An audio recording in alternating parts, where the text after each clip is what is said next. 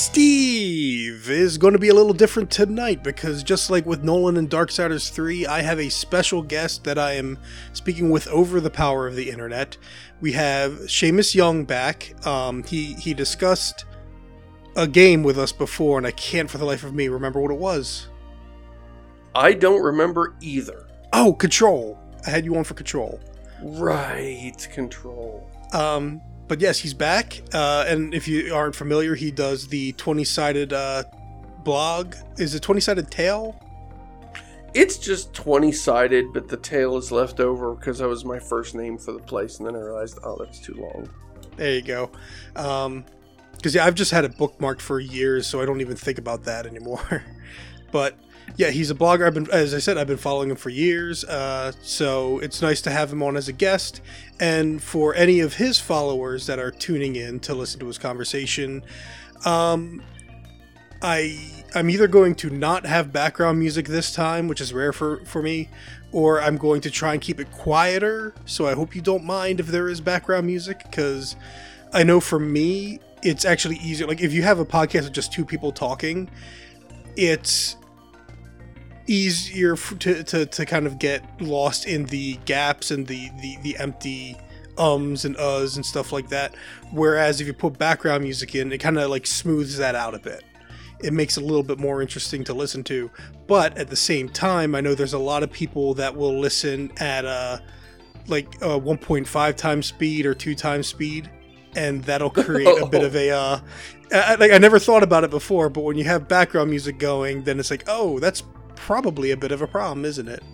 So I'm going to try and do my best to be considerate to some of your uh, followers and listeners and stuff so they can enjoy the conversation as well.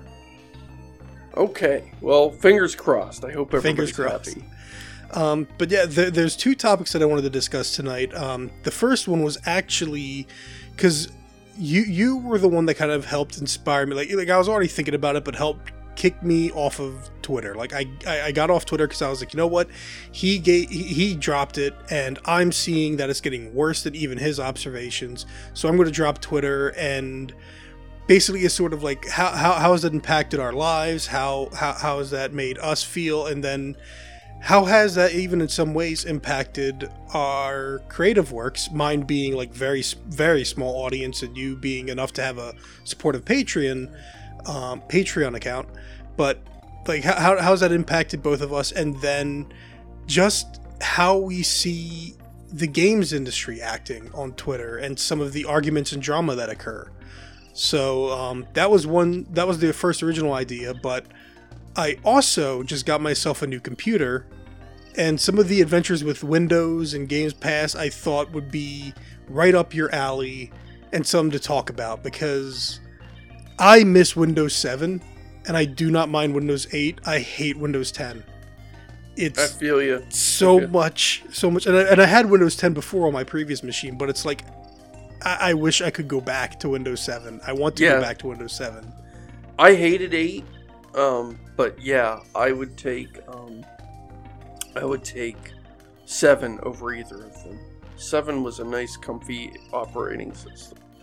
Yes, and unfortunately, the, well, they say they're no longer supporting it.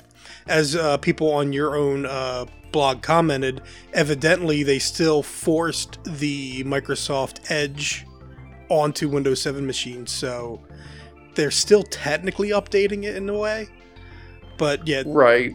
no, for me, what felt like classic Microsoft shenanigans is so I'm a console gamer and I didn't expect this to really be something I gamed on very often. But when I hooked up my Nintendo Switch Pro controller, went into Steam's big picture and found the Nintendo Switch Pro controller options and started playing Lost Planet 3, I was like, man, this feels good. And I tried the Shadow of the Tomb Raider demo and I'm like, this feels good. And it, my computer could run things at really high settings and not trip up. So it's very exciting, and I'm very, I was very hyped up. And it's like, you know what? I have Game Pass Ultimate. Let me see what kind of games from Game Pass Ultimate I can try. But unfortunately, the, the the controller situation is not the same because I go into firstly, I try to open up the Master Chief collection from the Xbox application that they force you to use and it automatically gives me some error having to do with some kind of cheat detect, like auto cheat detect. And then when I go to my start menu, I see that there's two options for Master Chief, which is play it, I guess, with the auto cheat detect or whatever, and then play it with that disabled. The launcher, the Xbox launcher automatically chooses with the the anti cheat. The start menu I could do it without, but I don't know if maybe that's part of the problem. But I know when I do it without the the anti cheat, I'm using the Switch Pro controller in the menus. You know, it, det- it detects everything fine. I'm, I'm able to use the left stick to go through between options, and then all of a sudden in the game, I'm in control of Master Chief, and I can look around with the right stick, but he ain't moving with the left stick. And I'm wondering for a minute, it's like, oh, does it not register the left stick? Does it only register the D-pad? No, because when I go back into the menus, it's registering that left stick. So it's like, why does it not work? I don't know, but it's like now I got a new um, and and they don't even release wired Xbox One controllers, and they don't have a proper like I think even the Xbox One controllers still use RFID, so you can't hook an Xbox One controller up through Bluetooth. Just like the default Xbox One is still using AA batteries, so it's all of this like I, I'm getting exposed to new ways of Microsoft's cascade of failure where it's like one small issue becomes one other small issue so i have to get a third party wired controller to hook that's X, xbox and everything so so that'll hook into my pc and i can play games outside of steam correctly which is unfortunate because i actually the the switch pro controller is my favorite of the controllers. So that's very unfortunate to have this extra controller lying around just in case I want to play Microsoft's games through Game Pass. Because otherwise, I'd just be looking to get it through Steam and I could use my Switch Pro controller. But from what I can gather, if I want to download those games on Game Pass, there's no like. And, and you can link your Steam account, but that's just so I guess you can launch it in the Xbox app.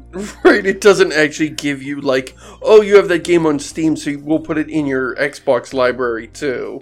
Yeah, well, no, it's it's it's not even the reverse because what I was hoping was by linking the two, oh, I can open this game through Steam. Nope, can't do that when you link accounts. They won't let you. So, it like problem would have been solved if I could just open up the Master Chief collection from inside Steam. But nah, Microsoft's got to get you on their ecosystem, which is part again of like where I wanted to get some of your thoughts because I've seen a lot of people and Alanah Pearce is probably like the biggest name that I've seen talking about like Xbox Game Pass being like this great deal for gamers and stuff and it's affordable and they give you all this stuff for free and I'm wondering if maybe I'm just too jaded to trust it even though I'm subscribed. So I, I I'm, I've already I'm already like the hypocrite where I've, I'm running a Windows machine.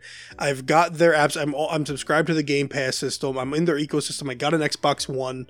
So I, I have all of the Microsoft brand stuff, but I'm so jaded. Like I don't feel like Game Pass is actually that great of a service, or rather, I'm I'm cautious about it. I'm cautious because it's like, yeah, it's called Xbox Game Pass now, but then it's going to be Windows Game Pass or Microsoft Game Oh. Pass or Funny story about that.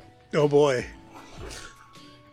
So, about a year ago, back when I was still writing for The Escapist, I wrote an article. I'll see if I can find it and send you the link. It was an article where I talked about trying to use their Game Pass service. This was right after their big 2019 E3 presentation. yeah, And I'm like, and I came to the same conclusion. Wow, that looks like quite a deal. And especially in this case, it was the first month was one dollar. And I'm like, I've got to try that for a dollar. So I clicked on the link to s- join Xbox Game Pass for PC or whatever it's called, Windows Game Pass for PC.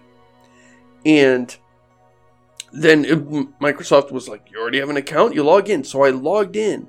And after the login, instead of taking me to Game Pass for PC, it simply dumped me at the front page for Game Pass on Xbox.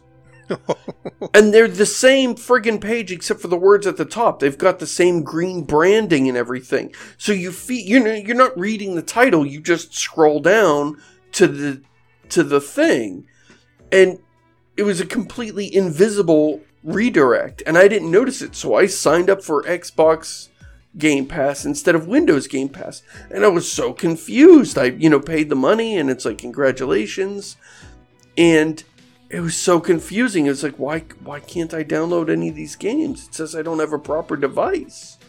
And eventually I just canceled it and it wasn't until later that I I figured out the prob the interface. Yeah. So so then last week, not even last week, like this past Monday, I saw oh Microsoft Flight Simulator 2020 is coming out. Oh, and it's going to be free if you have Game Pass. Well, let me try that again. Same exact thing. I clicked on Game Pass for PC and I landed on Game Pass for Xbox without. Now, this time I caught it. But, like, this is over a year old, and that's a massive interface issue.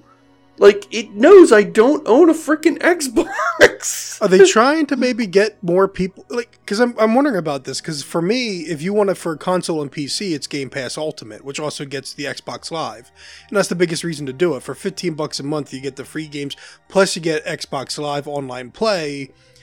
Even though my friends and I prefer playing on the PS4 online, which is you know a whole other can of worms. Um, that's where like I'm wondering. So do they have just PC pricing for it then? And is it just called Windows uh, Game Pass then, or is it still Xbox Game Pass, but Xbox Game Pass for Windows slash PC? That's it. That's it. That's what I believe. I mean, keep in mind this web page has confused me multiple times, so I could still have it wrong. But as I understand it, there's X there's no I'm saying it wrong again. There's Game Pass for PC and Game Pass for Xbox. Or I guess Xbox Game Pass. So they flip the words around. Okay. And as I said, like even jumping onto the Xbox One ecosystem, actually, so that was another thing too, because I didn't realize I needed a separate app because there was already an Xbox app installed on the hmm. machine. So I originally opened that up, and it was a disaster of a user interface, which doesn't surprise me because I got an Xbox One X. I saw the original user interface before they just updated it. Well, not the original. That's the thing. Like this is like the third or fourth different operating system UI that they've done, and it's still not that great. It's a major improvement over what it just was, and that's one of the reasons that for the Series X, I'm looking at it and I'm like, it, it's using the same operating system, so that's already like that. That's a major downer for me. Like. They, they, they're using the same operating system as the Xbox One X, so, but that's also again like part of the the the the strategy though, because it's not like they're doing the Game Pass, they're doing X because that, that's like what also kind of really set it off was Halo Infinite for a lot of people doesn't look that good, and of course 343 Industries is trying to say, oh, but you really got to see it on the Series X with the 4K 60 FPS, and then when you have the HDR, the, not HDR like HDR light, no ray tracing, um, and that's the thing they're saying like look at the stream that's 40K, uh, 4K 60 FPS, and it's that that doesn't fix bad art design, but even for me, Right. I mean, and here's the thing: as, as a fan of Halo since the original came out, and then actually, yeah, my, my, my fandom is the Bungie made ones, and then after that, it's kind of like my feelings towards the Star Wars prequels and anything after. It's like the originals were good. After that, you know what? I can I, I don't I don't need it. But that's where like for me, it's like I'm watching out of curiosity. But uh, regardless of the gameplay, they're trying to have this like you won't need an Xbox Series X for like at least two years, and they're hinging on this and the whole Game Pass. And I think they're not concerned as much about Xbox. This is some weird in between for them because what they really want to get you onto is Game Pass, and then once you're subscribed to Game Pass, what other subscription service can they rope you into? So it's like, oh well, well for thirty dollars you get Windows Pass. For sixty dollars you get I don't know Microsoft Pass for other stuff. I don't I don't know like, Right. but just this idea that they're trying Office. to Office would be a natural. Yes, which they already have that subscription service, but how many people Right. are opting for that when you've got um, so many other options. You've got Google Docs, firstly, and even if you don't trust. Google Docs, Open Office, uh, what is it called? Libre Office is like Yep. technically the advanced one. Like you can Yeah. still get Open Office too. So you, you- there's so many other free options that still write to .doc. Now, of course, I have family that's that doesn't understand this. I'm trying to tell them you can export to Word, you can export and import, uh, but so there is a consumer out there that's willing to be tricked or able to be tricked. But that's the thing, like they're trying to grab that consumer market into that ecosystem in the same way that they've got enterprise uh, reliant upon their ecosystem. Like why they're able to, like they're able to tell any like any kind of business manager, hey, you know what's great? SharePoint, and then anyone that actually has to work with it is like, oh no, we paid money for this. Um, but that's the thing, like they, they sell to enterprise real great, but they're trying to get consumers on board the same way, and Game Pass feels like their latest Trojan horse to me. Yeah. Yeah, it does. And it it's interesting to me because I think th- for me the thing that keeps me on Windows is video games. If if I was 100% a console gamer or if I just wasn't a gamer, I'd be on Linux. So this is their th- for me this is the one thing that makes Windows indispensable is their gaming offerings. But the worst thing about gaming on PC is Microsoft. Like every other company does it better and I mean there there's just no comparison between Microsoft and Valve. Well, see, that's that's the funny thing because I was going to say it's like is. It, it, like like the new the new Game Pass app I got because as I said the original I didn't even finish that thought. Computer already had an Xbox app installed. It never checked for updates. No Windows update updated it. I go to get whatever Game Pass stuff is on PC, and there's a new app, and it does. I don't even think it ins- uninstalled the old app. It just created a new Ugh. Xbox app. And so there's two different apps, and it's like, what is this? What is Game Bar? Hmm. What do I need all these things? And it's again like I'm sitting here looking how they they can't even get one app done right, and meanwhile Steam, there's no like separate app for big picture mode. You just right click big picture, Right. boom, you're in. The, you're in. You're good. Uh, so it's it's all this like oh my goodness like how how, how is microsoft like eh, you're right it's it's like one of those it's like the worst uh consumer capitalist like result where you you you want to leave for the competition but unfortunately there's too much stuff reliant upon this one thing that you kind of can't leave you kind of can't go to the competition now again Google Docs and stuff like that, that's become its own thing. But then, as you even posted about today with the Brave, uh, Brave, the Brave web browser, like there's even like, do I really want to leave Chrome yet? Or and granted, I think Right. Firefox makes for a good option.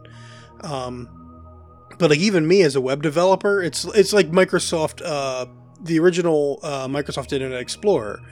Like now, I don't have to care about Internet Explorer for the most part. Like a little bit, but like that i mean edge itself is making sure that that market share is going to dwindle and go down but at the same time it's like as a web developer it's like well majority pc users are on chrome therefore i have to know what it's like to web develop for chrome. And Yeah. granted there's not too much difference but you never know. Like you never know especially because chrome is always updating constantly um and so you got that kind of an element you got to deal with. So it's it's not like being just being caught between these huge imperial companies that it's like can we can we really get a good other option and i'm sure there are people that are like oh yeah you, you, you could get you could go do these things but it's like yeah but it comes with all this stuff that i can't do now or i have to Right. learn all this new stuff so hopefully make I know there's a lot more games that are coming out for Linux and uh, Mac, and because Mac is built off of Unix, you'd think the two would kind of go together, or at least unless they changed, unless Apple changed, and I haven't been paying attention. But last I knew, Mac operating systems since the mid 2000s, maybe earlier, have been based off of Unix. So that should help make it easier in that regard. But who knows? Yeah, I do think how it's interesting that Microsoft is so dependent on PC gaming to bring value to their broken operating system, and yet they are sort of the worst company for PC gaming as a whole. Like their platform is always causing problems and you know games for windows live actually killed video games it murdered video games i can't play fuel today yep. without downloading third sketchy third party dlls to disable games for windows live just so that i can save because yep. when games for windows live died it it all these games lost their ability to save because they depended on it. And that's where speaking of Google Google, you have Stadia and where it's like, oh yeah, you could pay sixty dollars for a game for a service for another like two companies that are notorious for just giving up on projects. Right. It's like, oh, this wasn't an immediate success, so let's just shove that into the closet somewhere, shove it into the attic to be forgotten. And so it's like you're gonna bury it in the backyard with the stuff we did five years ago. Yes and it's like you're right. Games for Windows Live was notoriously bad, and it does feel like people have short memories because, or maybe like people are just used to Steam because now like and and Microsoft is trying so hard to like. Because now you even have I, haven't read about it, but like Cuphead's on PS4 now, and it's like, you mean your your your exclusive indie game? Like you got Ori Ori and the Blind Forest on uh on Nintendo Switch. Now you have Cuphead on everything, and I can go to Steam to get your games. But they're really, I guess, relying when it comes to PC, um, or even when it comes to other cross-platform stuff. It's like, actually, maybe. Oh, I'm sorry. I'm I'm I, I'm just kind of coming to a realization because one of the there's been words said that evidently somehow Game Pass has increased game sales um, and that's that that's caused some speculation, and it's made me wonder too. And it's like, well, is this like when is this like is this like how Dark Souls became a big thing? Where I attribute, like, for me, when it comes to 2010 and 2020, the biggest thing in the gaming industry was Twitch. Because not only, you know, you get the bigger spread of esports, more people start gaming as a profession, you have games that would have remained niche and not sold at all in the 2000 to 2010 realm now all of a sudden like dark souls becomes a big thing. Why does it become a big thing? Streaming i think is the biggest reason. You yeah. get to see someone else you get to laugh and it's like oh my goodness this hard game. But then you see someone get good at it and you start to get curious you decide to try it for yourself.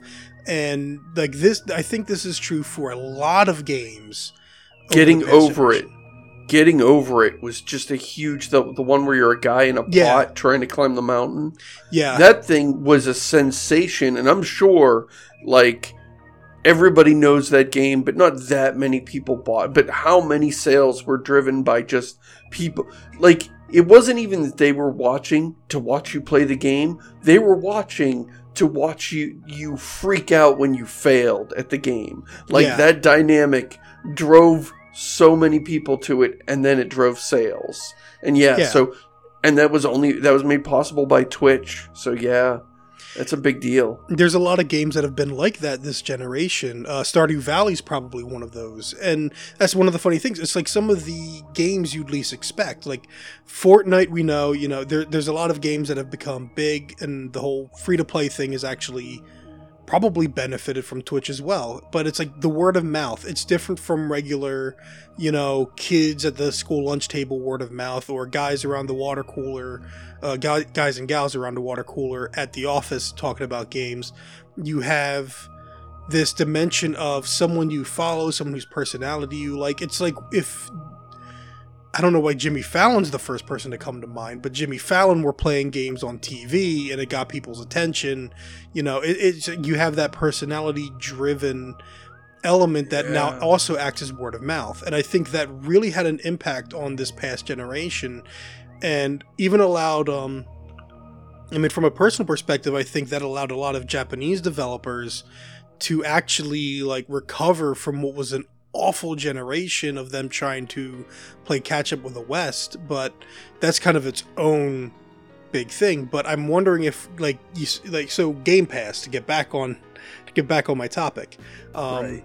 You have Game Pass, and you have things like Cuphead is on Game Pass. You have people streaming Cuphead. Now, granted, Cuphead came out before Game Pass, I think, but you have people streaming this game that's hard and everything, but oh, it's exclusive on Xbox.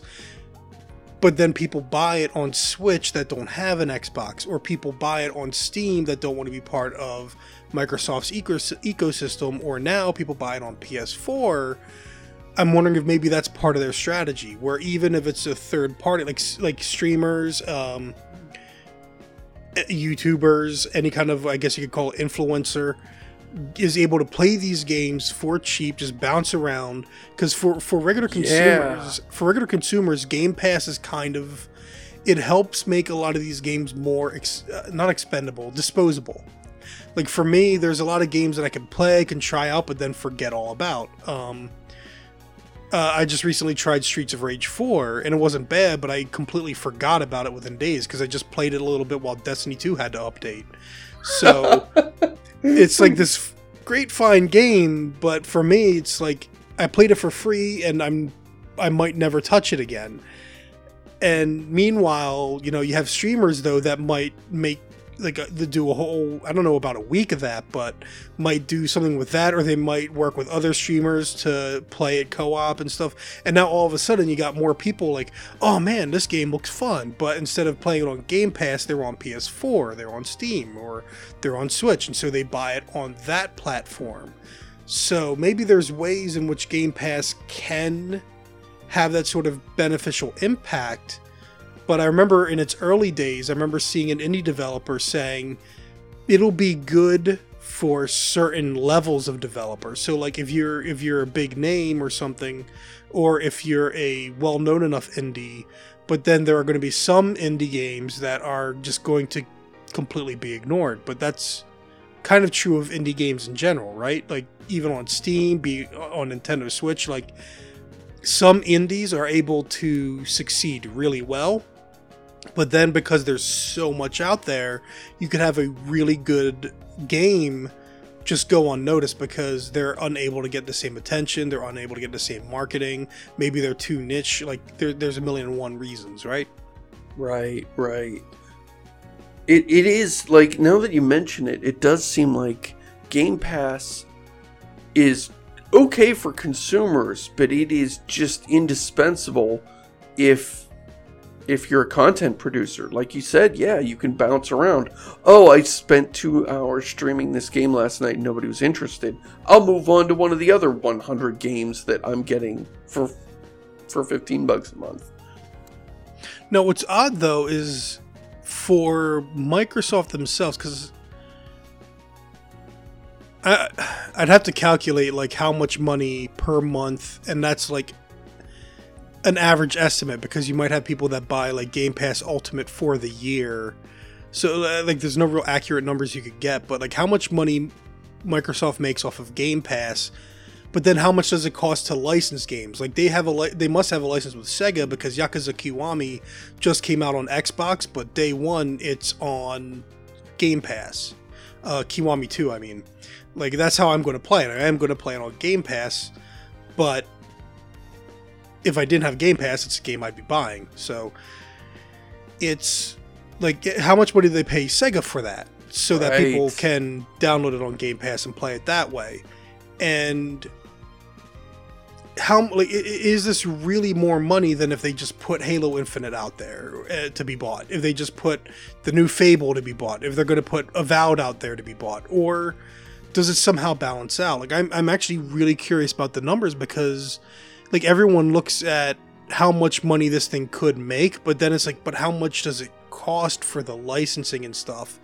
And also another reason that I'm kind of skeptical is actually because I saw when Microsoft was like top dog with Xbox 360 and they just stopped with backwards compatibility. They had Yeah. major first party games like um, Oddworld Stranger's Wrath was an exclusive, right, on the original Xbox. They didn't bother making that backwards compatible with 360. MechAssault 2, I know, I don't remember if MechAssault 1 wasn't backwards compatible, but at the very least, MechAssault 2 wasn't backwards compatible. And then me, I have this like niche anime as crap Square Enix game called Project Sylpheed, uh, space fighter sim thing. Uh, probably would have been great with a PC audience where they could use the, the, the stick and everything, but it was just on Xbox 360 uh, because Japanese developer at the time. Nobody released on PC back then. But like that game's basically forgotten. It didn't sell very well, and Microsoft has no interest in backwards compatibility for that. So as soon as Microsoft Xbox 360 was top of the game, like like top market share, they abandoned backwards compatibility. And now they're like, "Oh yeah, we're going to make sure we have backwards compatibility in everything." And it's like, "Yeah, because right now Sony's on top." And what happened when Sony was on the bottom? Well, they introduced PlayStation Plus. When PlayStation uh, Plus first came out, it was great. You got all these great free games and everything. But now that Sony's on top and now that people are paying for PlayStation Plus for the online play, so you got a lot of people that aren't even downloading the free games. Like, what do we get this month? You get, um, what is it, Fall Guys, which is an indie sort of party looking game um, for free, and you get Modern Warfare 2 Remastered for free. Yay! Wow. Like, wow, that I... is that is, yeah, if you compare that head to head with like Game Pass. That looks like a joke. Yeah. And but that's the thing like right now Sony is not in a position where they feel which is risky on their part cuz they didn't feel threatened going from PS2 to PS3 and look how that turned out. But at right. the same time, we're in this weird space where I feel like Sony is maintaining themselves as being uh, competitive enough and as um, people have pointed out, like the Xbox Series X, by aiming towards being playable on the Xbox One and the Xbox, like not even just the Xbox One X, which I must say is being the currently most powerful console, I'm a little disappointed. But the Xbox One X, like you're you don't have ray tracing on that. You don't have the same hardware and capability. So your your your game's got to be able to run and it's kind of like on a PC you know on a older system but then like one of the first things Sony demonstrated was Ratchet and Clank and the possibility of the solid state drive. Now the actual gameplay they showed didn't actually match the trailer's possibilities like the trailer was very cleverly done, makes it look like gameplay, makes it look like about what you'd expect of a loading screen going from one world to the next, but when you see the actual gameplay, it's nothing nearly that impressive. So I'm I'm a little I, skeptical, but yeah, I didn't see I didn't see the gameplay. I saw that demo that looked like gameplay, and I was like, "Whoa, those are fast level transitions. How is that possible?" And it turns out it's not. So that's well, we learn. don't know yet. We don't know yet because they're probably showing an early level, and you got this and that. Right. So I'm I'm still going to be open minded and give them a fair shake. But it's like it, just like I'm to try Halo Infinite when it come like when it comes out for free on Game Pass. I'm still to try it, even if the the combat and gameplay looks like more of Halo Five, which is not what I want. Um, but that that's where like I think Sony's being competitive, and it's funny because a lot of people griped about their GDC talk or what would have been their GDC talk except for COVID happened, so they just put it on the internet. And it was Mark Cerny talking. Did you get to watch that? Like an hour um, presentation, Mark Cerny talking you know, about the PS5 hardware. I watched a programmer uh, break it down and walk through it, so I didn't okay. watch it raw. I watched it like through someone else because I mean it was definitely very in depth. It was definitely targeted for developers, not for like that. that yeah, was, and I think that was the big like because everyone was making it like the PS5 reveal, man, and it's like guys, this was for GDC. This was not meant for consumers, so don't get your hopes up. And for right. me, what what I liked about it, because like everyone talks about what the specs are in the Xbox Series X. But when Mark Cerny's sitting there talking about the hardware, it sounds like Sony actually engineered this machine. They built a gaming console. They built something with the express purpose of making it for video games. And Xbox Series X just feels like someone grabbing a bunch of powerful high tech like hardware, mashing it all together in a box and being like, it's tall so it can cool it.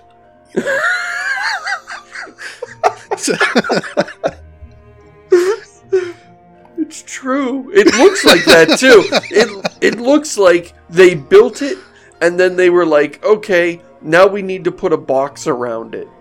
Wait. and just like that's the that's the shape the parts wound up in, so that's the shape of the final box. It looks like this sort of brute force solution as opposed to like the the full engineering of like a machine designed to be beautiful inside and out. But this this this kind of comes back to the Microsoft thing we were talking about earlier, where you, were talking about how good their you know Game Pass is great. They've got this great plan. Everybody's excited about Microsoft. They they they're doing these deals, getting customers. Their corporate strategy is fantastic. But then when you actually get there and you're ready to spend money, the software itself is garbage. Like you know it's going to be like you're going to install the I know Game Pass for PC or whatever it's called. Xbox for PC, which is an oxymoronic name, is still in beta. They're selling games, full price games that depend on beta software. And you just know it's going to be like wanting updates on day one and not work with your drivers and oh wait it won't it only wants to be on my second monitor for some incomprehensible reason. And it's just going to be this nightmare. But their strategy is good and then the software is terrible. That actually reminds me, I forgot about one of the biggest things that was actually my, a big concern with this new computer because I, I, I, you know, a lot of money, of course, um, and I really like the look of it. It's it's the, it's like the Lenovo Legion, so it's like a sort of big giant box with a handle. Um, I was expecting it to be smaller, so it would be more portable. The handle does help a little bit with that, but it's it, like I like the look of it. It's a very nice computer, but like at first I thought, oh no, is there something wrong with the solid state drive? Because every so often everything would just kind of freeze for a few seconds and the audio would stutter like an old NES game that was dirty. And I was like, okay, what's causing this? What, what what's happening? Like, is it graphics drivers? Do I have to update? Do I have to update this or that? And then finally, I find out. Firstly, I keep forgetting Windows Desktop has the power options. I'm used to that being a laptop thing, so it's like, oh, Right. I gotta fix that to high performance. And then I find out what it is: is there's some kind of power saver thing with a PCI slot, which is what the solid state drive is hooked into. That you need to turn that off otherwise you're going to get that issue with a solid state drive. So ever since then it's been fine. That's also what kind of impressed me is this thing was on like lenovo's default power saving settings and i was able to play lost planet 3 with these max settings. Now granted that's a 360 ps3 game but i have like the max settings 60 frames you know good performance. And i'm like oh wow that worked fine. So let's try shadow of the tomb raider demo. And oh man i was expecting that to screw up on the the, the flood and uh, like the big tsunami in the beginning. And it's like nope everything's perfect. Everything's fine. Except i'm playing shadow of the tomb raider instead of one of the prior games. Right. It all works so well except you're playing the worst of the series oh i'm so glad you agree too because i've heard some people like oh man shadow of the tomb raider was great it's the best of all three and i'm like are you sure I don't Sure. see it. I don't see it. I mean, technologically and in terms of like m- mechanically, it's probably the most sophisticated. It's got the, the set pieces are more elaborate and stuff like that, and the graphics are of course better than the previous two just because it's newer. But yeah, just to play it, yeah, I, I'm not feeling to play No, it. it's or not even to- just that it's not it's even just the that story Like, too. Yeah, It's just- exactly. I'm not feeling it. I don't like Lara in that game, and I understand what they're what they were trying to do, but then the story itself, like like like their big point is like, you know, criticism of rich white girl goes to foreign territories and tries to save the day by stealing their their relics, and it's like, okay, you're trying to do some kind of commentary here. The end of your game is rich white girl saves the day, though right? and there's there, there's like a, the, a side quest that like I'm sitting here thinking of the prime directive from Star Trek, and I'm like, this completely breaks it. this is so breaking the prime directive. This is so white colonialist. What are you doing? What is wrong with this game? What are these writers? And I just I missed Rhianna Pratchett. Like she and the original directors of the first like the first two games, same creative team, had a had a clear vision of where they were going. And then Square Enix, for whatever reason, was like, now you guys do an Avengers game, and we're going to give this trilogy, we're going to give the ending to somebody else, and not even keep Rhianna Pratchett on board. So, oh, goodness. Goodness. Yeah, it. I mean, they sort of acknowledged the flaw, showed that it was a flaw, and then swept it under the rug. That's way worse than ignoring it. That's Oh my goodness. it's and they had the perfect tool. They had the perfect. The previous game established the bad guys that want to gather up all the artifacts, and so Laura can't leave them alone. She has to go in and stop the bad guys from getting artifacts. That's your excuse for why this rich white lady is messing around in this foreign country where she has no damn business. Yeah. You know, messing with their stuff. Okay, she's got to save the. She has to protect the world, and there, there's your excuse. But then they had her just cause all these problems, just undoing that excuse, saying, "No, actually, you should have left it alone." And it's not even just that, like, because Rise of the Tomb Raider kind of has her move on from like my my my dad's dead. Like they they they kind of have her move on from that. And boy, I don't know if you saw the movie, but the movie screwed that up too. so I don't know what Square Enix is doing with their reboot that started so promising, and now they've decided to ruin it. And you, Uh, c- but you could also fix it by just having her not take artifact. You just need to go in and read the runes or make sense of the symbols and solve the puzzle to find some location of a thing to get knowledge. yeah, take photos and stuff. Take photos. Yeah, you even put a photo mode in there, like everybody's doing these. Oh, they did. They did. They do Oh, have a photo did? mode in the game. But no, like you're right. Like have actually there you go. Use the photo mode as part of like instead of just finding artifact. You're right. Documenting stuff like oh, take a photo of the wildlife. Take a photo of this. Document. Like you could have done that, but then again, that would have been intelligent game design that fits the character instead of we're going to have a 30 30 30 split of combat exploration and puzzle solving only now when you raid a tomb there's a 20% chance there like well okay i don't want to talk, talk about chance it's like like three of our tombs now have these annoying zerg rush enemies that you got a shotgun in the face and by the way we're shotgun in the trilogy so oh god so much Of, oh I promised. I, I promised. Not, not that my promises mean anything, but I promised a YouTube video on that game back in like 2017 or something, and it's like I still haven't gotten it. Is it is it that old? Uh, 2018 might be the year. I might be screwing up my years. Okay. It was 2018. Yeah, I promised a video of Shadow of the Tomb Raider, and it's like I don't wanna. I don't want to go back. Right. I'd rather not just replay the others. it's not even interesting enough to dump on. I mean, no oh, I'd, I'd be able to dump on a lot, but that's uh, that's the thing. Like, is it any fun to dump on a game either? And these days, I'd rather find some find a game that it's like, here's why I love it, even if it's bad. Like, I'd rather that these days. Um, but way off topic at this point.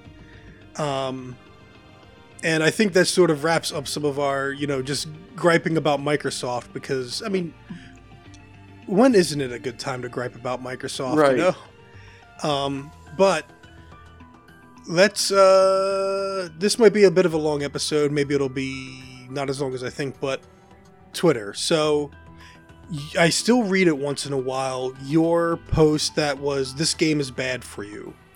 And you went over how twitter kind of incentivizes its users to join i I don't even i don't know how maybe you should Yeah. summarize it because you wrote it it is it is sort of a mach- it, unintentionally it was not designed this way but just the sheer mechanics of how you get likes and retweets and what you what gets the most response out of people is incendiary con, con content if i say something incendiary I will get more attention than if I'm witty.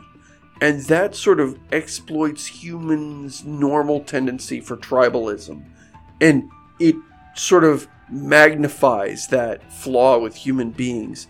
And then it and it forms a feedback loop. And you can't um, I, I shouldn't say you can't get away from it.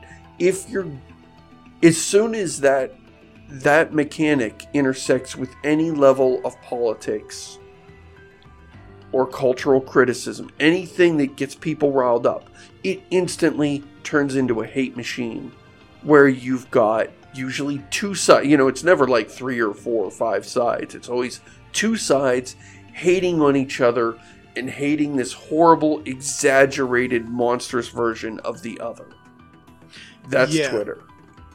And I think, and I don't want to say Twitter caused it either, because it's like a lot of people will look at how things feel incredibly divisive right now, that it's like you're either one extreme side or the other. And I think that's always kind of been there. Like, I'm reminded of the Simpsons Halloween episode where the aliens take over the, the, the bodies of Bill Clinton and, um, oh, who was going against him that year? I was a kid, so I don't Bob Dole. Bob Dole, okay. So it's Bill Clinton and Bob Dole, and when it's revealed that they're aliens, it's like you have to vote for one of us. Who else are you going to vote for? And everyone's like, "Oh, he's right." And you have Ross Perot in the crowd, like, "Ah, nuts," you know. Oh, if if we're talking the '92 election, then that would have been the original George Bush versus, and yeah, that was a three-way race, sort of. I could have sworn it was Bill Clinton. Uh, I might be wrong. but, yeah, no, it was it was Republican was George Bush just trying to get his second term, going up against Clinton. Um, then he was just the governor of Arkansas, and then Ross Perot was like the spoiler in that one, who okay. who, who brought and then I think R- Ross Perot showed up again in 96 but I don't remember the ni- except I know it was Dole versus Clinton and uh, and Ross Perot was there but not as prominent as he was in 92 that's what I remember Because like, but that was the joke back then. Is like people like even back then, nobody considered a third option. It was always one or the other. And Right. So I feel like this is some kind of weird thing that we've always eh, like this weird tribalism where it's like it's maybe it's just easier if it's like here's my tribe and then there's everyone else. Maybe that is just easier that way. Therefore, it Yeah. becomes a split of two. Um, but you're right. Like that. That's the issue with Twitter. Is it it it, it, sort of incentivizes that tribalism more, and it becomes. And that's the thing. Like eh, people would say, "Oh, you should be if you're a content creator, you should be on Twitter to get the word out there. Oh, you should interact with people. You should comment. You should retweet. Um, eh, you should do all this stuff." And it, it did a lot of things and especially as a smaller creator for me like it did a lot of weird things to my mental health where it's not just like you, had the arguments that everyone was having and here he it's like here i am and especially after that th- after the past decade especially it's like I, i've reached a point where i more often than not i'm trying to see everybody's perspective and find like where is the truth in all of this? Like i'm trying i don't want to pick sides. I don't believe in sides. I believe somewhere amongst all of our collective perspectives you can find the truth kind of a thing but twitter doesn't allow for that because Right. it's short and it's like you do, you can't have an, a deep discussion so there's no nuance in 140 characters yeah, so you you have this g- increasing sense of being an outsider that way, or at least I did. I had this increasing sense of being an outsider because of these the the arguments I kept seeing people get into. But then I also saw, you know, like I've I've I've never been a regular updater of my YouTube, so I've never been able to grow like other channels did. But I'd see like these channels just sprout up and all of a sudden become part of a clique real quick, and it's like yet another way that I'm an outsider. So Twitter, by creating this area where you you can talk with anyone, made me feel like I was talking with no one. And if I'm talking with no one, and if it's not really helping, you know, my channel grow, it's not really helping me feel like an accomplished person, I was starting to wonder what role it had. And then, after you had already left, it reached a point where my feed, I was starting to see people I wasn't even following, and it wasn't even retweets. It was just po- random posts by people that were followed by people I followed. Right. So it's showing me all this content that I, that I don't even want to see, and it's like, how many people do I have to block that I don't want to block? How many words do I have to censor that I don't want to censor? It's it, it became crazy to me, and so last year around September, I finally left, and honestly like I, like i'm thinking back to it now and it's like i'm still like i'm still carrying around my emotional baggage like a gigantic 200 pound duffel bag but it's it, it, it, it still feels lighter. It still feels Right. better because it's like i'm more capable of just going out and be it with friends or just meeting strangers. Like i mean i was at my doctor's office the other day for like my cpap and everything and i'm asking her questions about what she thinks about the current covid situation and this that and the other thing because it's like you know what? She's a doctor. She might not be like a, a specialist in you know the germs and stuff but hey what's her opinion? Because she went to med school. She she knows more than i do. So it's just curious i'm curious to know people's opinion. And i don't have the constant fighting. Like there's no there's nobody else there to suddenly undercut and be like well actually have you read this article that debunks Right. that? Like i don't have any of that. It's just a conversation with me and someone else. And when you're able to engage with people on that level the world feels a heck of a lot more sane than social media would have you believe Yeah, I know. I know. Um, uh, one of the reasons I left is that so many of my interactions were extremely negative and filled me with stress that that stuck with me after I walked away. Now, how the trouble for me started is that I follow a lot of colleagues, a lot of game journalists, and they've all got a particular. They all have one particular political bent. And Twitter was like, oh, I see what you're into, buddy. You're in. And, and they would. They would express a lot of ideas very strongly. And sometimes I would agree, I would like, I agree with you, but I hate the hateful way you just expressed it. Like you're just so like painting everybody who's not in your group as a monster. And it's just this ugly in it that would never persuade anyone. And I have people I would love to persuade to this position, and people like you are making it hard. Or they they go the other way and they say something I disagree with, and I'm like, holy cow, you you're representing me as this absolute monster because Yep. we disagree. And so even when people agree with me or disagree with me, it was negative all the time. It was always negative. And it it was just such or and the other thing is I've got people I love on both sides of the spectrum. And so every time somebody took a swing politically, even if I agreed, they were, you know, throwing hate at somebody I care about. And it just Yep. so ugly. Yep, I've I've got friends and family, and uh, it, it's funny because, I mean, not to don't want to get too deep, but like with some of the events that have gone on the past year, it's like interesting going. And I don't even log on to Facebook that much anymore. I really don't even post there, but that's like at least that's people I know personally. So it's a little different than again Twitter showing me complete strangers' opinions uh, in my face every day. Um, so like you know I, I see like the extreme one side exclusively on this this this group of family and friends and then the opposing side exclusively on the other group of family and friends.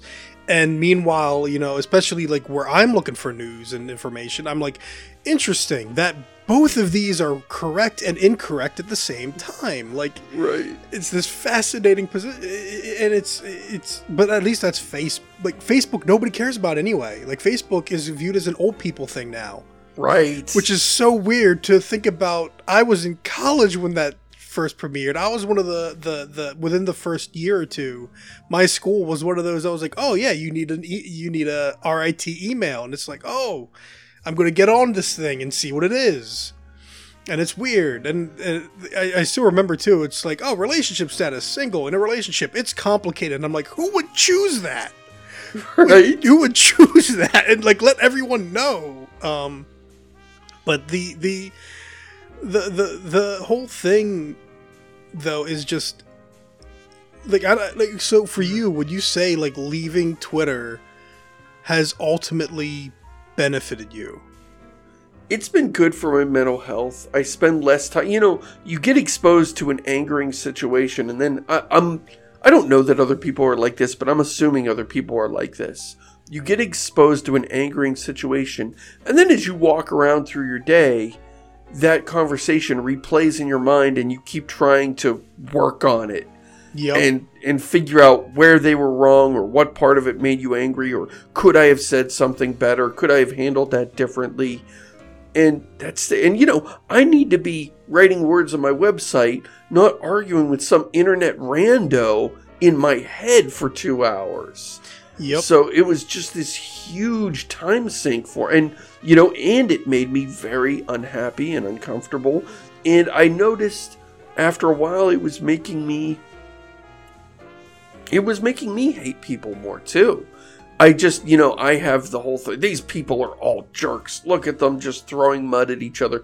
And I had, and it was making me sort of like feel detached, like, oh, everybody's a monster. And I just don't want Mhm. anything to do with this planet. And I was like, there are wonderful people out there. This is poisoning my view of humanity as a whole by showing me only the worst parts of human be- of human interaction. And so, yeah, it's been good for me. It's been positive, although I do know people want to follow me on Twitter just so that I can give updates like, hey, extra post this week, or hey, I'm going to have a guest this. Like that status update stuff people want. They want to follow me for that. But I'm afraid if I create a Twitter account, Twitter's just going to be there all the time. Oh, also, Yeah. people want to contact you on Twitter. People don't want to email. interesting And so, and so I know I need to keep up with that. That was a vector for people to contact me with random questions. Hey, can I quote your article? And I would repl- reply, Of course. Why would you even ask? But yes, please. Um, yeah. So it it was good to get away from it. Although I do miss the status update aspect of it. That was useful. And that that was one of the things that I was going to ask you too, because like I, especially like I'm going to be honest, me, I try to avoid looking at analytics as much as I can because it turns out most analytics are very depressing. It's oh, even if the number looks big, most of that is just people. Like if it's your blog, it's like people click in, click out. Like if, if it's Right. YouTube, people watch for five seconds and then walk away. And it's like, okay, so I'm going to avoid analytics. But what I don't know if it was, if it's related or not. The one thing that I noticed is my YouTube channel was starting to crack around 200 views regularly, regularly with my um, Final Fantasy videos. And then once I quit Twitter, I put out my Godzilla video, and I was like, okay, that didn't hit 200 because it's more, it's not my usual stuff. But Ocarina of Time hasn't even hit 200 views, and that's You don't have one. 200 views on a video about Ocarina of Time. yeah. And That's weird. I and this Did is the you- thing. I've I, I've got a very small audience. Did you did you put Ocarina of Time as the worst game ever, and then a picture of your face, you know, making some wild expression? Because I think that's what you're supposed to do. Well, this is actually also admittedly part of the problem. I'm trying to up my title game a little bit, but I can't do clickbait. I can't. I know, same thing. You know, if you do do, the click, you know, I could double my views if I do clickbait. But I also know I'll hate myself.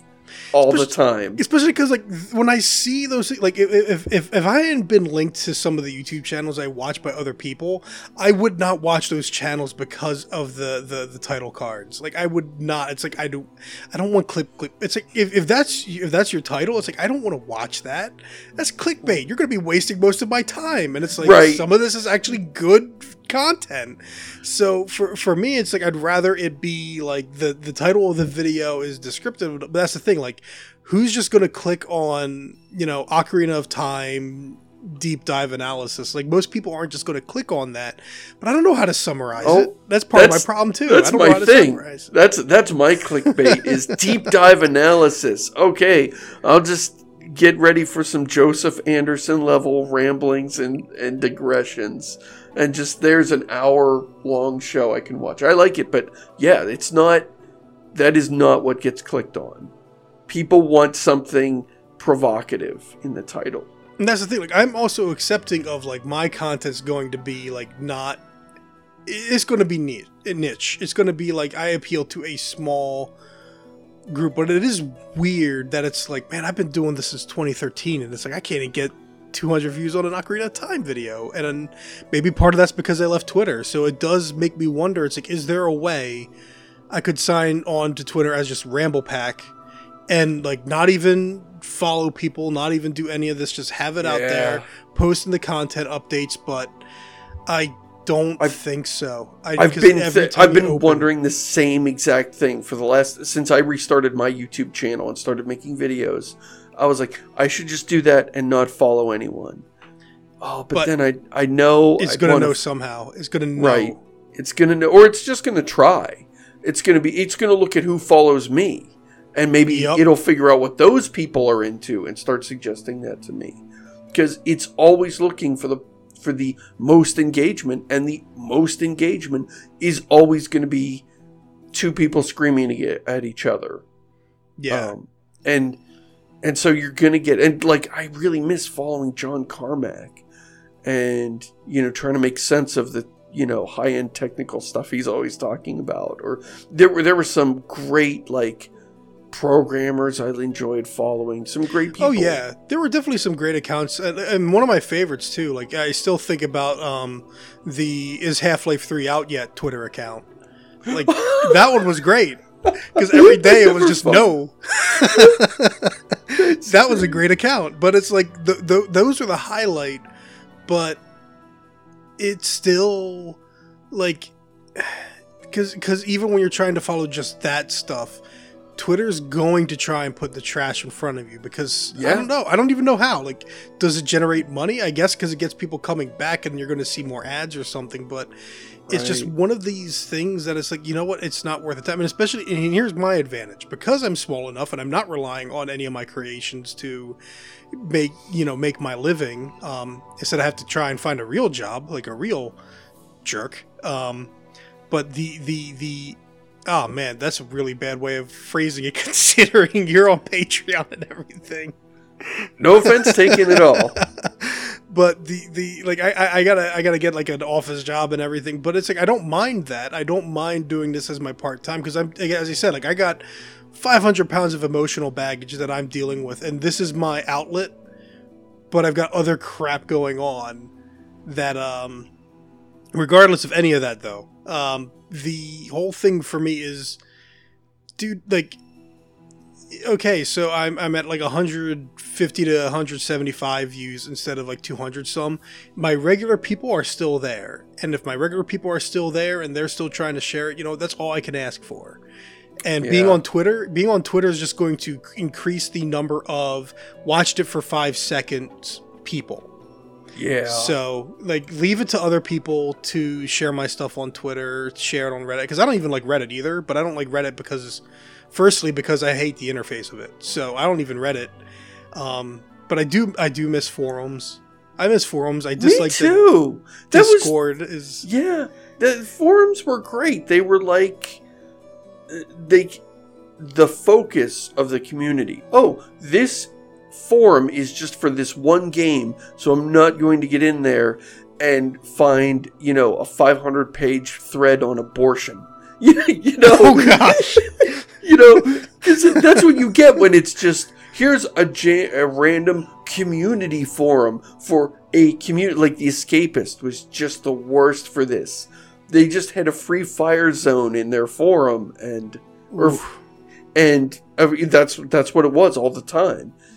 And but if you've got one focused on one single game or one franchise of games, then then you all have something in common and that focuses the conversation. But the modern webway is let's make a giant global community with no central identity. Yeah, or you end up having the the Discord communities, and I've gone through a few Discord communities, especially because you go on Patreon, you support someone, and next thing you know, you're on their Discord server. It's like, oh, right. Know you had one, and next thing you know, you're in the middle of this discussion, and it's like, oh, these are great people talking about video games. I want to talk about video games, and then they're they're they're talking about like as you said, it's like all of a sudden abortion comes up, and it's like, and I'm on my way out. Like, right? I don't want to. I don't want to talk about this. I don't want to. Like, this isn't why I came here. Right. But it's, it's like uh, so many discords just erupt into that. Um, you get to a party, you're gonna have a drink, let's do a dance, and then as you walk up to the front door, somebody gets thrown out the front window on fire, and you're like, "I'm at the wrong party," and you just turn around and head for your car. That's what it's like. And it's uh yeah, it's weird. I also don't like Discord communities cuz they're based on live chat. And that's and I like yeah, yeah I like to I like to like when I write a message on a forum, it's usually several paragraphs. Even mm-hmm. if I'm reviewing something on Steam, I don't want a one sentence that if I'm going to write something, I'm going to proof it and make it worth reading and say something and make sure it's all coherent. And you don't get that in a Discord community. No, you still just, put more effort than I do into forum posts yeah. and stuff. But even then, I appreciate the asynchronous communication. Yes. Because like, w- if if you miss a conversation in a chat and you read back on it and then you try and jump back in, that conversation is dead right. it barely ever comes back. But on the forum because everyone's coming to it at their own time it's like okay everyone's gonna but like that seems to be dying and i don't know why. I don't know what I killed know. it i don't know what killed forums.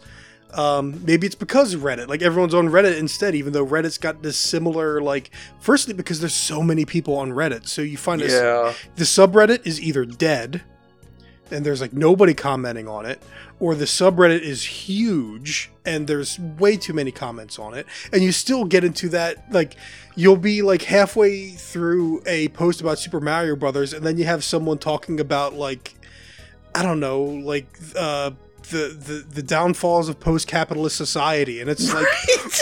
right? How did we get I just here? want to talk about how Captain Toad is cool. Like, come on. right it's like there are it's like there are 13 year olds on here man. Like they don't know about this stuff. But that that's where and that's another problem too is like so much of these internet like uh, with a forum you it feels like you're able to find that stuff out easier.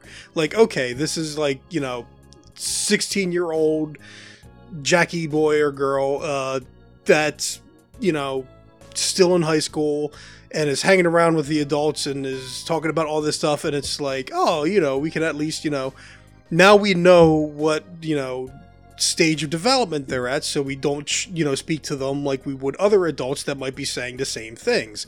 No on the internet you assume everyone's on your same development level like you assume everyone's on because th- who's paying attention to how old people are even if it's right in their Twitter profile. I don't know. Right, right. Maybe, maybe I'm just ranting now, but it's like you you have all of these objections to like oh you know you, you bah and I don't know like it, it's so much rage so much stuff in the middle of a conversation and forums just felt so specified so nice and I do it's funny because I do actually have my own Discord that I opened up after I uh, destroyed my like got rid of my Twitter but it's basically just me and my personal friends just chilling and talking once right. in a while. It's it's it's and I've opened it up for like whoever follows my content to go in, but eh. And it's I'm fine with it actually. Like that actually kind of scares me. I like having this little private space where it's like, you know, oh here here's my friends. We could just talk about stuff. But I feel like I I should keep it open to other people. Be like, okay, so if you want to join, but at the same time, there's that element where it's like yeah, but this is this is my space with my friends, and nobody can invade. It's like it's it's, it's like your little treehouse. So Right. Somebody makes an off-color joke, and that gets screenshotted, posted to Twitter, and then suddenly you get a flood of people. That, and you're like, wait, I didn't, I didn't type that message. Well, it's in your community, and you didn't know about it, and you didn't delete it in time, and now you're a horrible person. Why do you have these friends? I do find it funny that you, you, you miss forums and yet you've never been like because like forum moderation and other stuff has always been an uh, I don't I don't want to say problem or issue, but it's like when you had a forum, it was very quiet for the most part because people just commented on your posts. Right. And it's funny because I know from my perspective, it's like the, the the posts I end up hitting like they get so big, I end up hitting Control F and looking for my name. Like I just, right. Right. it's like, did anybody reply to me? And usually I'm too late by time, like, because I'll I'll be like reply number 113 uh, some of the times. So it's it's it's really interesting. It it, it is, however, a community that still work. Like you have those comments, you have those people there engaging with you, and I think that is still that's like my small little discord it's like this is my club this is my treehouse this is like me and these folks and we're fortunate enough to not have that much of the the the garbage of the social media and everything else going on because even when like i've seen conversations get uncivil in your comments they're still comparatively civil right. So- Compared to like Twitter or something else insane or Facebook. Yeah. So, um, to that end, I think we've exhausted this topic. But Oh, oh, there's one last Oh. point that you, this is actually a point you made that I think is worth repeating. You talked about the Twitter drama. And- oh, that's right. I completely you- forgot about this. Yes, this this effect of this normal, inte- highly intelligent creator who I, you know, when they write an article or a white paper or something I'm into, I read it and I'm like, wow, this person is really smart and I admire them. And then I go on Twitter and they're in some Ooh. petty, Yep. stupid, you know, they're being sort of dismissive to some no name. What, what do you call an anonymous account? I forget what the default Oh, icon is. it's like a, it's an egg. egg. An Yeah. egg. They're arguing with some egg about some dumb bullshit that is like so far removed from importance and making fools of themselves. And I'm terrified Yeah. of doing that. I'm terrified of like putting out you know, you get angry. You have an emotional reaction and you type something stupid or dismissive that will just get screenshotted and make people angry for years. I mean, and so it's another reason I stay off Twitter is to avoid making mistakes that will haunt me forever. Oh, I've made. I've always been a loudmouth, covering up their insecurities with their conceit. So I've got stuff in my past that I'm like, oh gosh, if anyone ever digs that up, like that's why I, I'm actually kind of glad I never got big enough on YouTube or writing or anything. Because if I did, then there'd be so much crap people could dig up about me that I don't believe in anymore. That I'd look back on and I'd be like, yes, I was a dumb 22 year old. What are you gonna do about it? Like, I, I'm 35 now. I got white in my beard. That that dumb kid's long dead. Like, but, right. Like, th- but that's where it also it's funny because you have people making these decisions as adults now in their 30s and 40s, and they're making they're they're behaving in this way, and it's like. And I and I wonder if it is because like a friend of mine observed like you don't see David Lynch and Martin Scorsese getting into these kind of spats on Twitter, right? Right, right. Um, so is is it like just is the games industry just filled with immature people? Because we we see game directors and and games journalists and other members of the games media get into these these kinds of spats, and it's.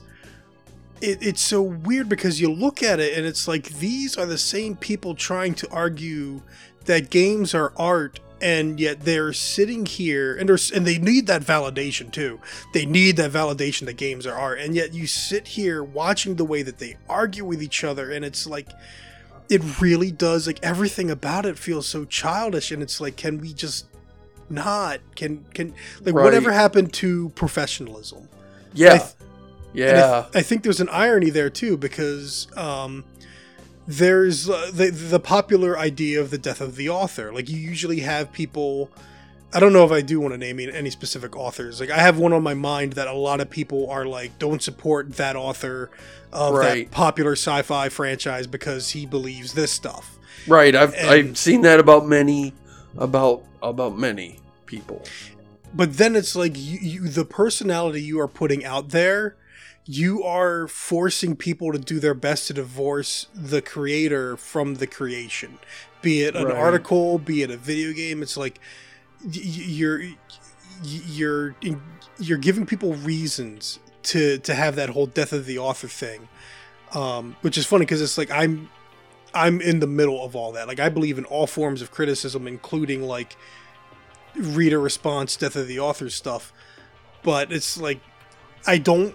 It- It's like now now it feels petty. Now you're making it feel petty, kind of a thing. And can we not? Can we just not? Can we Right. actually be? Can we remember what it means to be pro- like? Because and I, I was talking to a friend about this too, because we were talking about like job interviews and stuff like that. And it's like when I when I turned thirty, I got angry at the world because when when I was a kid, you know, when everyone's a kid, you look up to your parents, you look up to all adults, and there's this idea that all adults just know things and they're all experts in things and they're wise and they're this and that. And as you get older, you start to become more and more disenfranchised. But when I turned 30, and it's like, all right, I'm out of my 20s, it's official, I am an adult, there is no going back. I turned 30 and I looked at all the adults that were older than me in my life, and I was like, I am angry. I'm angry because everything I knew about, be it adulthood or professionalism, was a complete lie. Everyone's just saying stuff. Everyone's just go like everyone's still a kid at heart. Just the worst Yeah. parts of being a kid at heart. It's like everyone's just figuring it out as they go along. But it's like realizing that what is what is being a professional? Professional isn't an expertise. It's a mindset and a way you carry yourself. And I think that's the biggest problem with Twitter is everyone maybe it's because we are a younger generation that grew up with uh, computers and internet and therefore internet communication. So you're used to being more open with it. Um, like be it a Gen Xer, millennial, whatever you want to call it. Like you, you grew up with this and therefore you're more open on it and you, you don't um, guard yourself, filter yourself.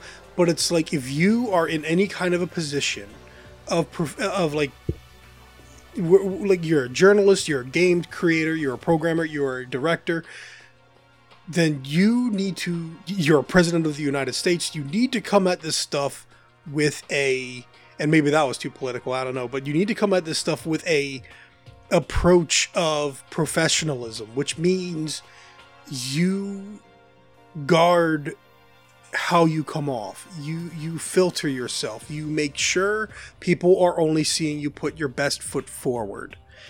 And it feels like that in the games industry in particular is just this idea that people don't have.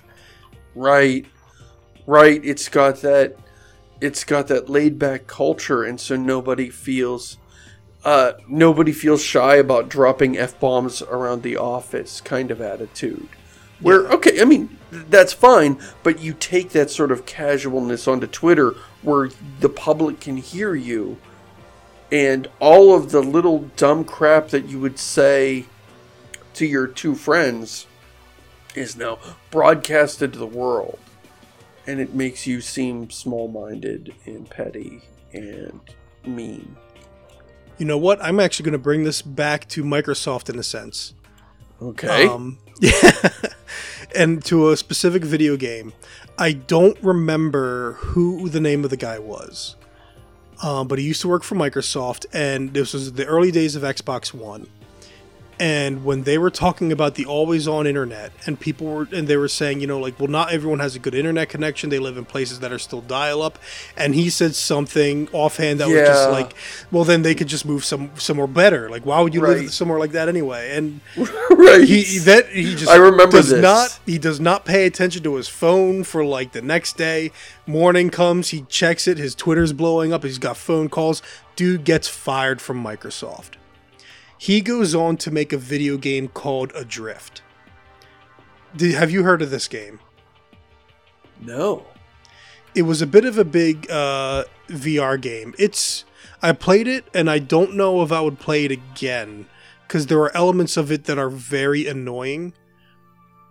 But I think the whole like it's better it's greater than the sum of its parts kind of a deal. But it's a game about an astronaut that, you know, you wake up and you have to figure out what went wrong with the space station you're on.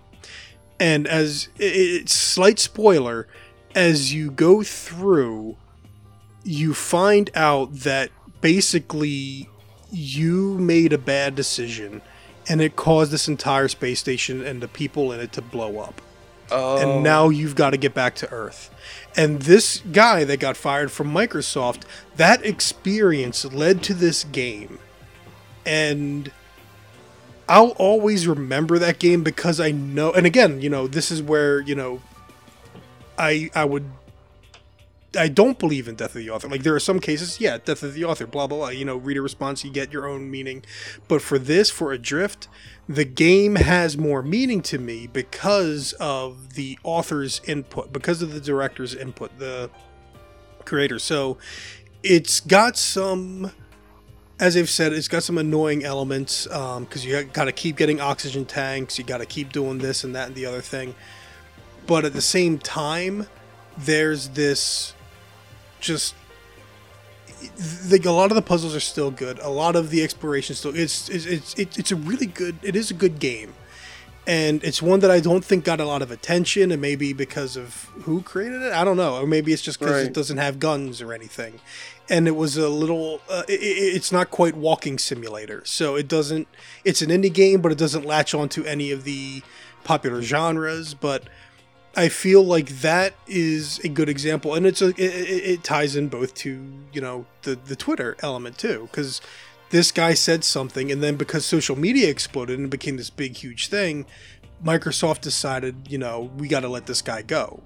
Um, he he screwed up and made gave us really bad press, therefore, and that became a game, and I think that is a good note to to end on because it's not a very long game. It's only like a few hours, or maybe four to five, if I remember correctly.